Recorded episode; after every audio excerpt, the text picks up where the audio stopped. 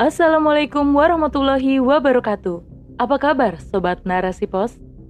Kali ini bersama saya Giriani di rubrik Opini. Narasipos.com Cerdas dalam literasi media, bijak menangkap peristiwa kunci.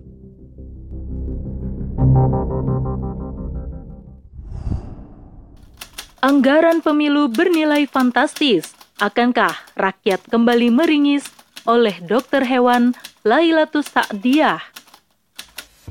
Presiden Jokowi mengumumkan perkiraan anggaran pemilihan umum dan pemilihan kepala daerah serentak pada 2024 mencapai 110,4 triliun, di mana anggaran tersebut akan dialokasikan sebesar 76,6 triliun untuk KPU dan 33,8 triliun untuk Bawaslu. Sungguh nominal yang sangat besar untuk melahirkan pemimpin di tengah kondisi rakyat yang semakin tercekik dengan naiknya berbagai macam harga kebutuhan pokok. Fantastis! Mahalnya biaya pemilu dalam demokrasi sudah menjadi rahasia umum.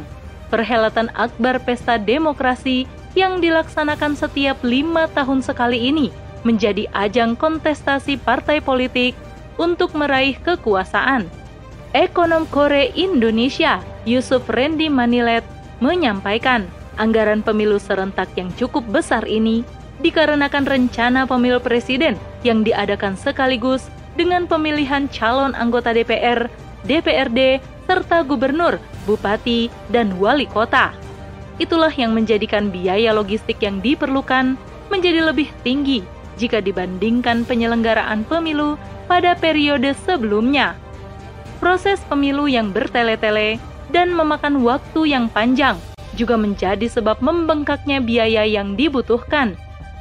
Belum lagi berkaitan dengan biaya yang harus dikeluarkan oleh partai dan peserta calon pemilu untuk menjadi pemenang dalam kontestasi pesta demokrasi, menuntut mereka untuk terus menaikkan elektabilitas masing-masing calon peserta pemilu karena inilah yang menjadi salah satu tolok ukur diterimanya para peserta pemilu sebagai calon pemimpin idaman masyarakat. Mereka pun begitu aktif mencanangkan berbagai program kampanye untuk merebut hati masyarakat. Bahkan untuk pemilu 2024 yang baru akan terlaksana dua tahun lagi, para calon kontestasi sudah mulai menghimpun dukungan dari masyarakat. Ada yang membagikan bahan pangan di tengah mahalnya kebutuhan pokok.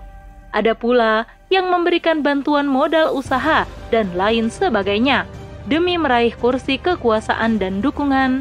Partai dan para peserta kontestasi rela mengeluarkan biaya yang begitu besar juga. Anggaran untuk menyelenggarakan pemilu 2024 akan dialokasikan dari APBN.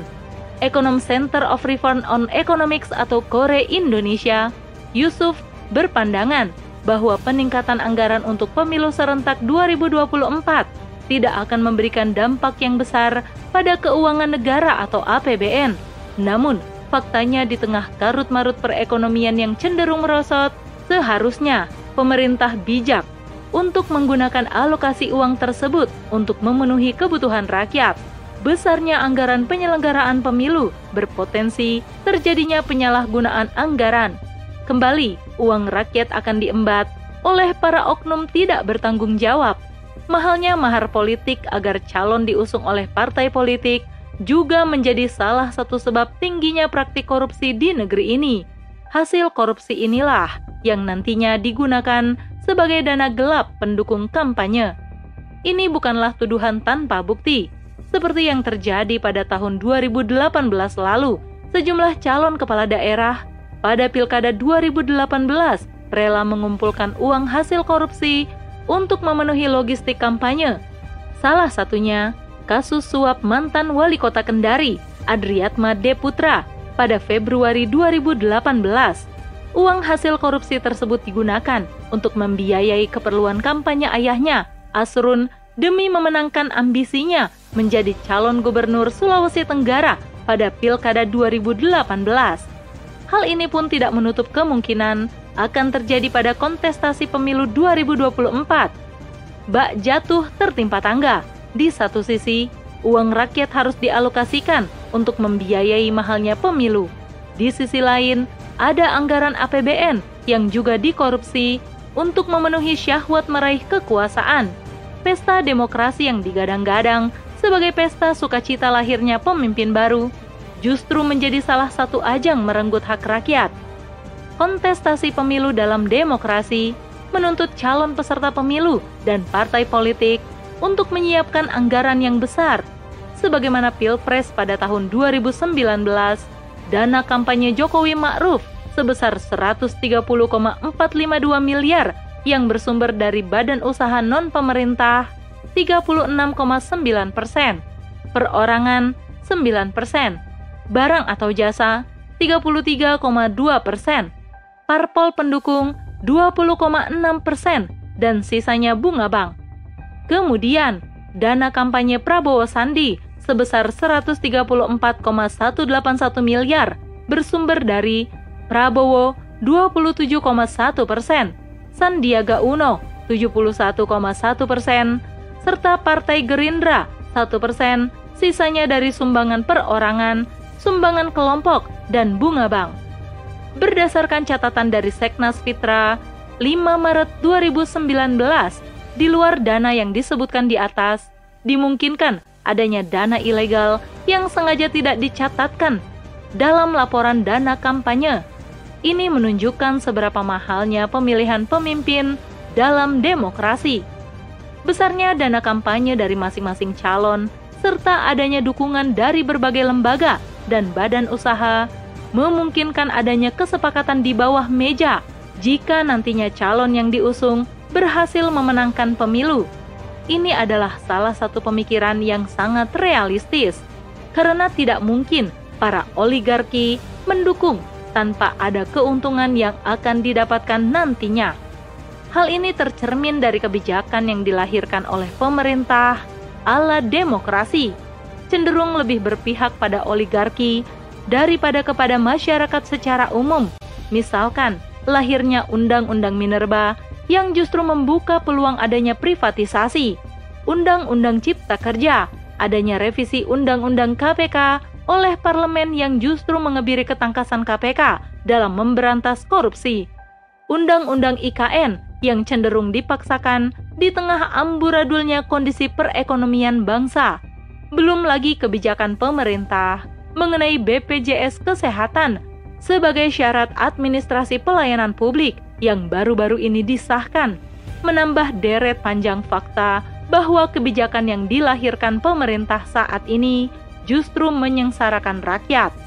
Mahalnya proses pemilu untuk melahirkan seorang penguasa dari perwujudan pesta demokrasi sejatinya tidak akan pernah mampu melahirkan pemimpin yang nantinya akan bekerja sepenuh hati untuk mewujudkan kondisi masyarakat lebih baik tuntutan balik modal dan mewujudkan kepentingan golongan menjadi semangat meraih kekuasaan, maka tak ayal jika kepentingan masyarakat harus dikorbankan.